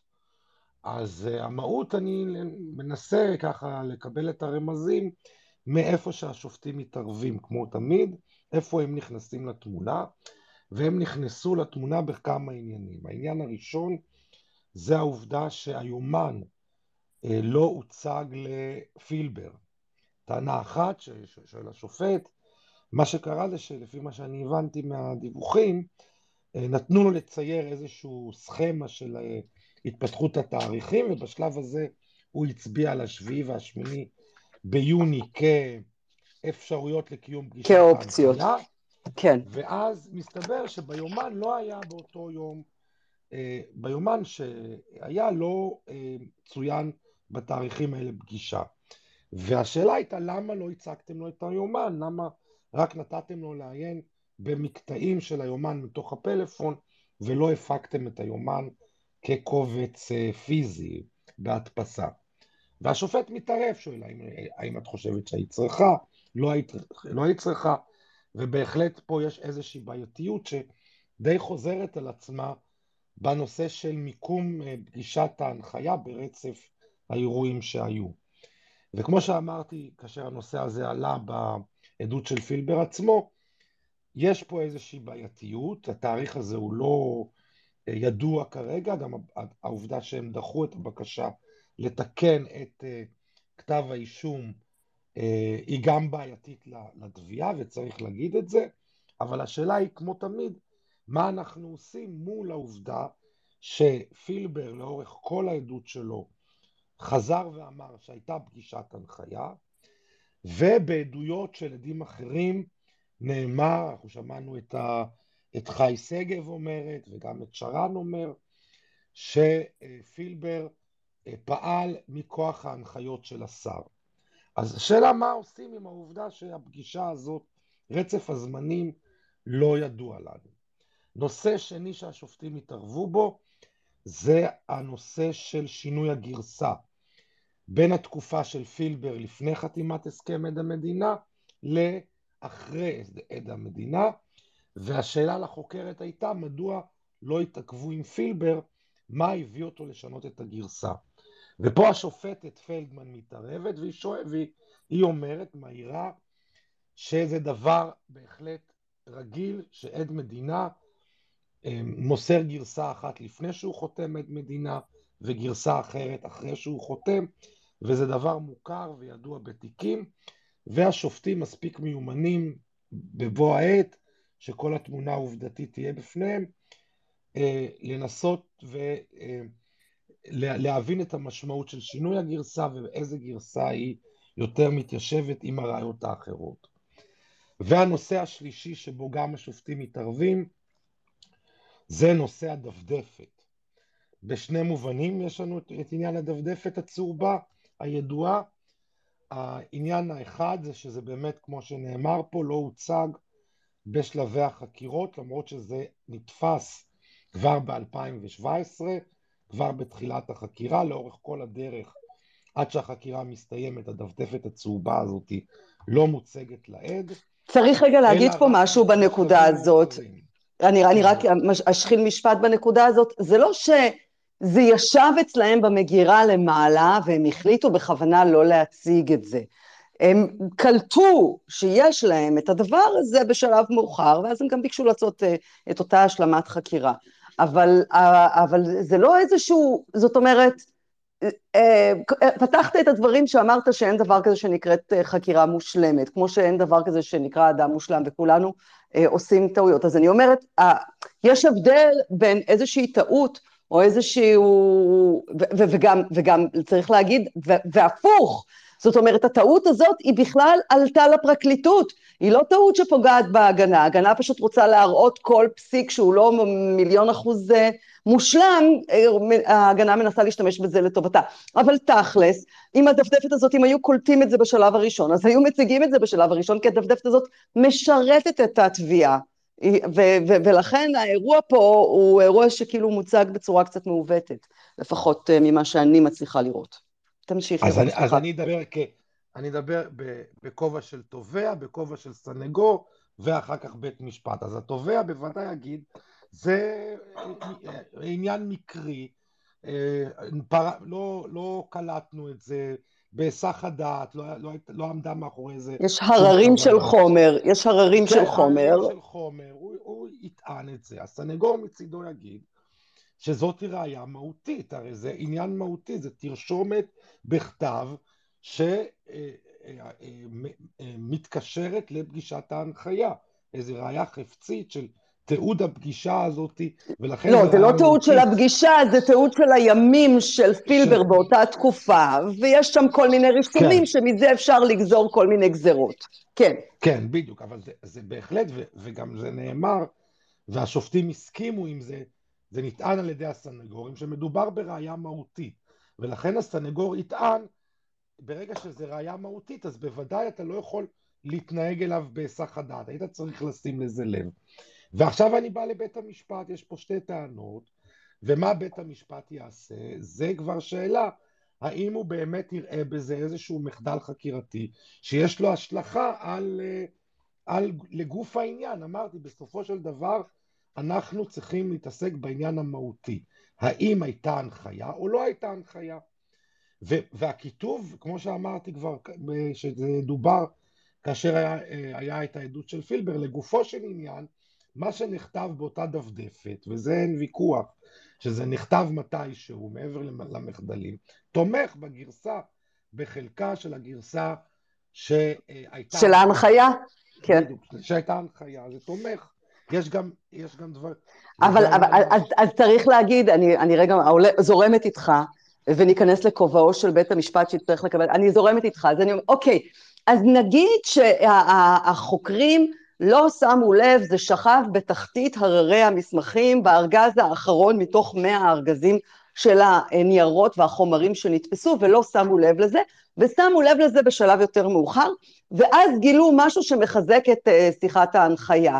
נו, אז מה? זאת אומרת, מעבר ללעשות נו נו נו לחוקרים, ומעבר לזה שכולנו רוצים שהחוקרים יעשו חקירות הכי טובות שאפשר, והכי מקצועיות, והכי סדורות, והכול בסדר, הרי זה לא שהראייה הזאת הושגה שלא כדין, ולכן אנחנו נפסול אותה, ולכן יורד, יורדת העוצמה של אה, הראיות התומכות אה, בפגישת ההנחיה. מה, מה המשמעות של זה? נגיד שהחוקרים יתרשלו, אז חוץ מנו נו נו, מה, איזה משמעות יכולה להיות לזה? אז עוד פעם, אז כמו שאמרתי, לגופו של עניין בית המשפט בסופו של דבר... הם יכולים לפסול את זה? הם לא יכולים לפסול בגלל שזה לא... זה, זה, זה, לא, זה לא שזה לא הושג שלא כדין. לא, זה לא, לא, לא נראה לי שמדובר פה בעניין של פסלות הראייה. אוקיי, אז, אז מה כן? קבילות הראייה, אבל אוקיי. אני כן רוצה, כן רוצה, מעבר ל... כי אנחנו, או כמו שאני תמיד אומר, לא יכולים, כאשר יש עניין שהוא תומך בנתניהו, צריך לבוא ולומר אותו. ואני דווקא לא מתייחס פה לפן המשפטי הטהור, אלא בעובדה שמבחינה תקשורתית יש לנו פה בעיה. ברגע שקרה המקרה הזה, והם לא הציגו את זה, ומה שקרה השבוע בבית, משפט, בבית המשפט לגבי העניין שזה לא הוצג, נותן פתח לטענות שהייתה פה יד מכוונת, שמישהו רצה לקחת את, הקלס, את הדפדפת הזאת ולהעלים אותה מפילבר. ובתיק הזה שיש בו פרופיל תקשורתי כל כך גבוה, אני כמישהו שהכיר את המערכות האלה, הייתי אומר שהייתי מצפה שטעות כזאת לא תקרה לפרקליטות. זה מה שאני רוצה להגיד. אוקיי. Okay. בעניין כל כך מהותי הייתי מצפה שיקפידו בעניין הזה, ולו מן הטעם, גם אם מבחינה מהותית משפטית בית המשפט לא יקבע שיש לזה משמעות בסופו של הדרך. אנחנו גם במלחמה תקשורתית. ופה הפרקליטות שיחקה על הידיים של, של הצד השני. אוקיי, okay, אני... עכשיו, מה, רק עניין אחרון, שגם מבחינה אוקיי. מהותית, okay. אני אמרתי שזה כן תומך באפשרות... אני אחזור אליך, ניר, אל תדאג. כן. אה, אבל זה גם, יש שם עניינים, ש... אה, והוויכוח היה אם הם הוספו בשלב יותר מאוחר, או לא בשלב יותר מאוחר, שהם גם לא... אה, הם מפריחים את, ה... את סדר האירועים שהתביעה טענה בכתב האישום, בכתב האישום לפני התיקון, לפני בקשת התיקון. יש שם אמירות שלא מסתדרות עם זה שפגישת ההנחיה הייתה בתאריכים של השביעי לשמיני, מאחר ומוזכרת שם ד, אה, דנה, דנה אה, נויפלד. מוזכרת שם בדפדפת הזאת, ומבחינת לוח הזמנים זה לא מסתדר שהפגישה איתה של פילבר ונויפלד הייתה אה, בשביעי או בשמיני ליוני, ואז היה ויכוח האם יכול להיות, יכולה להיות אפשרות שחלק מההערות נכתבו בזמנים שונים. זאת אומרת, מה שנכתב בדפדפת נכתב לאורך תקופה אה, ארוכה ולא במקשה אחת. ועוד פעם, בית המשפט יצטרך, אה, העניין של הזמנים פה הוא בהחלט okay. אוקיי. בעייתי מבחינת התביעה. אבל דעתי, כ... עוד פעם, עכשיו אני רק מדבר משפטית, משפטית אני לא חושב שבסופו של דבר לסדר הזמנים האלה יהיה משמעות כמו שהסנגורים אה, רוצים לייחס לזה. זה פחות, mm-hmm. לדעתי זה פחות במשקל, כי יש לא, לאותה אה, הנחיה גם פילבר חוזר עליה בהקשרים שונים, גם שהוא שינה וריקד בין הגרסאות, הוא עדיין דבק בגרסה נכון. הזאת, וגם ממה ששמענו אצל חי שגב ושרן, שלא, בוא נגיד, הם לא באו פה להזיק לנתניהו, ב, ב, בלשון הכי המטעה שאני... הכי זה, כן. הכי הולכת לטובת העניין. אז בוודאי ש... המשמעות של סדר הזמנים, אני עדיין, כמו שאמרתי, גם בה, שדיברנו על זה אצל פילבר, לא רואה את זה אה, גורם לספק בעצם okay. אוקיי. ההנחיה.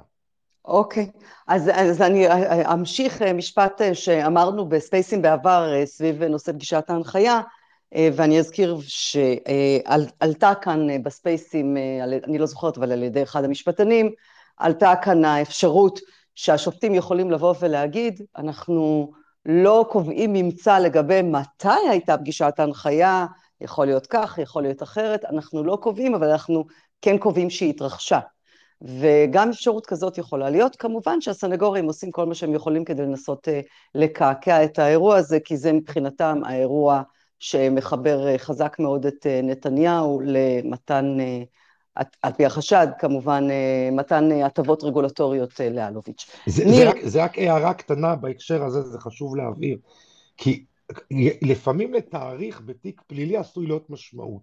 למשל, אם אני אומר שאירוע פלילי מסוים מתרחש בתאריך מסוים, ולנאשם יש אליבי, אליבי מסוים, הוא היה במקום אחר באותו מועד, בוודאי שיש משמעות לתאריך. אבל כשאנחנו מדברים בהליך רגולטורי שהיה במשרד התקשורת, אז מתי בדיוק הייתה פגישת ההנחיה עם השר, זה אירוע בעיניי פחות, המועד הוא פחות משמעותי מול המהות אם הייתה הנחיה או לא הייתה הנחיה. אוקיי, okay. אני... We hear you. אוקיי, okay, ניר, רצית להגיב? אה, כן, קודם כל, אה, אנקדוטה. אה, זה שסנגורים אה, לוקחים לעצמם חופש כדי, אה, אה, בוא נקרא לזה ככה, להרים קולם בפני שופטים, זו התנהגות שבטח ירון זוכר אותה ומכיר אותה באולמות, לא צריכה להיות מושפעת מרפורמה. יש את זה, לפעמים יש את ה... נקרא לזה ככה, הקילומטראז' המסוים, יחד עם המטענים שאנשים צוברים, ואז פעם בכמה זמן זה קצת יוצא ברמה הזאת של אני מוציא קצת קיטור, כי אני נמצא פה כבר מספיק זמן וצובר בבטן. אז זה לא קשור לרפורמה של לוין. אוקיי. אפשר, אפשר, אפשר, אפשר ל... אני מעדיפה את הפרשנות הזאת שלך, בוא נגיד את זה ככה. בסדר, אז אני אומר, אני, אפשר, אפשר להסכים ש, שהדברים הללו הם קורים לפעמים, פעם בכמה זמן גם בית משפט יודע כמו שקרה. יצאה השופטת והרוחות סערו, זה קיבל כותרות, יש סיכוי שבזמן הקרוב יכול להיות שהרוחות תירגענה קצת, אוקיי? אה, העדויות אה, גם... שבוע הבא הולכים להיות, אה, נדמה לי, אנשים מהצוות של המחלקה המשפטית, קולגות של, של הגברת נויפל. תהיינה חקירות סביב הדברים הללו, אז יהיה קצת פחות יצרי, אני מאמין. מאשר חוקרי משטרה שהם על הגריל פה. עכשיו, לגבי הדפים הצהובים, הדפדפת, אוקיי? אני לא רוצה שנזלזל בזה יותר מדי, בגלל שזה לא רק אה, חוסר נטו אה, בנתונים הללו בזמן אמת, כלומר, נתון מסוים ששכב, נניח בתחתית ערימת הדפים, נניח מכוח רשלנות אף אחד לא הגיע אליו, ולימים הגיעו אליו רק אחרי שהוגש כתב האישום וכולי. הייתה פה חקירה נגדית סביב הדפים, כדי שפילבר ינסה להתמודד ולפרש תרשומת תרשומת מכל התרשומות שהיו שם על פני ציר הזמן. ובעצם, כחוט השני, לא נשחזר עכשיו את החקירה, היו כן. המון אה, שורות והמון אה, נקודות שיכולות היו, באופן תיאורטי, אם הוא לא היה מסביר אותן, אולי בסיכומים להיות מיושבות עם אה, אילו תובנות שהוא קיבל מההנחיה שהוא, משיחת ההנחיה שהוא קיים עם נתניהו. אבל בסופו של דבר, כשפרטו את זה לפרוטות, היו הרבה נתונים שהוא כתב בעקבות הפגישות שלו עם אה, איתן צפריר, המוקדמות בזמן. תכנים מסוימים לגבי uh, uh, עתידו של משרד התקשורת, ממש לפני שהוא התחיל את התפקיד שלו. הייתה איזושהי פגישה עם אופיר אקוניס. Uh, הייתה תרשומת מסוימת של מה שנויפלד אמרה לו לגבי המיזוג. מה שבעצם אה, אה, עקב בצד אגודל, ההגנה בזמנו עשתה, כשהיא חקרה אותו על הדפדפת, חוץ מאשר להראות שכמובן זו דפדפת שמעולם לא נתנו לו לפרש, שזה הנתון אה, הפשוט כרגע, מבחינה ראייתית, היא הפיקה מהדפדפת הזו המון תועלת כדי לרווח את התזה של לא הייתה הנחיה, כי תרשומת כזו שכתבת פה, היא כנראה לא מגבה. את, ה, את העובדה, לא כתבת את זה אחרי שנפגשת עם, עם נתניהו, בוא נשים את זה על השולחן, והוא, את זוכרת, היו הרבה פעמים שגם אם הוא לא היה מאה אחוז בטוח או זוכר, אה, הוא אימץ בחום את התיאוריות האלה, אז, אז זה עשה את העבודה, כלומר, ניהלו נגדית סביב הדפים. זה הנקודה, שהוא אימץ בחום את התיאוריות האלה. לא, אין בעיה, אבל אני אומר, זה גם, שוב, הקריאו לו את השורות, אנחנו לא נפרוט את זה לפרוטות כרגע, ובעצם כן. המציאות הפכה להיות קצת יותר ידידותית לקו של, ה, של הסנגורים, ואז אתה לא רק מראה שזה בעצם מוסתר, אתה בעצם רוצה לומר, לא התעמקתם איתו, כי אולי אם הייתם מתעמקים איתו אז, הייתם מקבלים את התשובות שלא נוחות לכם. אז מבחינה ראייתית, זה כאילו הקו. ניסיון, אה, מבחינה ראייתית, הקו הוא כאילו להגיד, אחד, לא, לא הבאתם את זה, התרשלתם, לא משנה נגיד, אבל הדבר השני, אתם טוענים שזה בכלל פועל לטובתכם? לא, הנה, אם הייתם חוקרים אותו, אז הייתם מגלים שזה בעצם משרת את התזה של ההגנה, אבל פה צריך באמת להגיד, שפילברג כל כך זרם עם ההגנה, שגם אם היו מראים לו דף ריק, הוא היה אומר שזה מוכיח משהו. בסדר, אבל עדיין, בסופו של דבר, כשהקריאו לו את השורות עצמם, אז השורות עצמם קיבלו גם uh, משמעות, ממש, זה לא איזה משהו אבסטרקטי, שהוא רק אמר, כן, כן, אני לא, מסכים. לא, אני רק, אה, לא, היה הרבה, זה עושה שכל, זה עושה לי היגיון, זה עושה שכל. זאת אומרת, בן לא, בסדר, אבל, בוא נגיד, ניהלו איתו סוף סוף חקירה מסודרת על הדפים עצמם, וזה משהו שאסור היה להשאיר על רצפת חדר העריכה, בין אם בכוונת מכוון ובין אם מכוח רשלנות. אגב, אני רק מזכיר שבזמנו, כשניסיתי לחשוב איך קורה כזה דבר שלא שמים לב שהיומן לא, שההתכתבויות לא מאפשרות את... תאריך ההנחיה, ואיך קורה כזה דבר שלא שמים לב לזה כל כך הרבה, ובסוף מגישים בקשה לתיקון, אמרתי לעצמי שאני אה, דווקא מוריד מהשולחן את המחשבה שהייתה שם איזו הסתרה מכוונת ורצון אה, לקוות שהכישלון הזה לא יתבהר. וקורה להם, וקורה להם המון פעמים, ולפעמים אה, הדברים הללו הם לגמרי נופלים כפרי בשל בידיים של אה, נאשמים בתיקים, ומי שמכיר את ההתנהלות בתיקים גדולים יודע שהאפשרות אה, האחרונה לפעמים היא אפשרות של, אה, של אה, אה, תפירה או אה, זדון. הרבה יותר מסתדר עם חוסר יכולת לראות את ה... עיקר מתוך הטפל, ללכת לאיבוד בתוך מסמכים, ווואלה, בסוף יש מי שמרוויח מזה. בודק איכונים, בודק יומנים, ועושה עבודה בחקירה נגדית. שאלה גדולה, והשאלה שירון שאל, בסופו של דבר, כאשר אתה uh, תישאר עם הבעייתיות בתאריך, אתה עדיין תצטרך להחליט בכל זאת מה אמר העד.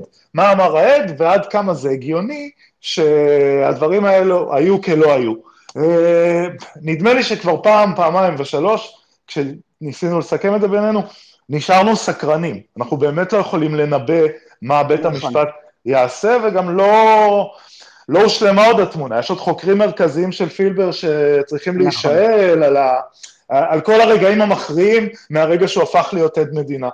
אה, זהו. אז אה, מה שנקרא, to be continued. אמ, טוב, חברים, אני רוצה לסיים. אה, משהו עוד, אה, ירון, אה, לומר, או שאפשר לסגור? שרן, רק לגבי מה שהוא אמר היום, עם ה... שוואלה לא היה אתר מרכזי, לעומת... ואז הוא אומר שדווקא אתר 404 היה מרכזי. לא יודעת כמה אפשר לקנות את הגרסה הזאת. ודבר אחרון, עוד פעם, על הדפדפת, יש פה אמירה שכתובה בדפדפת, אלוביץ', רמת המחירים של השוק הסיטונאי. ההסבר שהעד עדיין דבק בו פילבר, זה שזאת, שזה ההנחיה. הוא לא אומר מי, איזה גורם אחר דיבר איתו על רמת המחירים, אלא אה, הנאשם מספר אחד. ולכן יש לו הסבר אחד. ההגנה לא הצליחה, היא הצליחה לקעקע את המועד, אבל היא לא הצליחה לקעקע את העובדה או את העדות של פילבר שהעניין של המחירים הגיע מנתניהו. היא תצטרך, תצטרך לראות מה לעשות עם זה, אבל זה עדיין, אני לא רואה שיש פה קעקוע של האמירה המפורשת של פילבר בעניין הזה. ואם לסכם, עבר עוד שבוע במשפט נתניהו, ושוב התיק לא קרס. טוב, חברים, אה, אני מודה לכם אה, מאוד אה, על הסבב הזה של העדכונים והניתוחים לגבי משפט נתניהו, בעיקר כי כולם כל כך עמוסים וטרודים, ואנחנו מתקשים לעקוב אחרי כל האירועים בו זמנית, אז טוב שלפחות אנחנו מתכנסים את הפעם הזאת בשבוע כדי להתעדכן ולראות איפה הדברים עומדים. אני מאוד מאוד מודה לכם גם על המעקב הצמוד וגם על הפרשנות והניתוחים. אה, ותודה גם אה, על הדברים אה, הכלליים שאמרתם בפתח הספייס.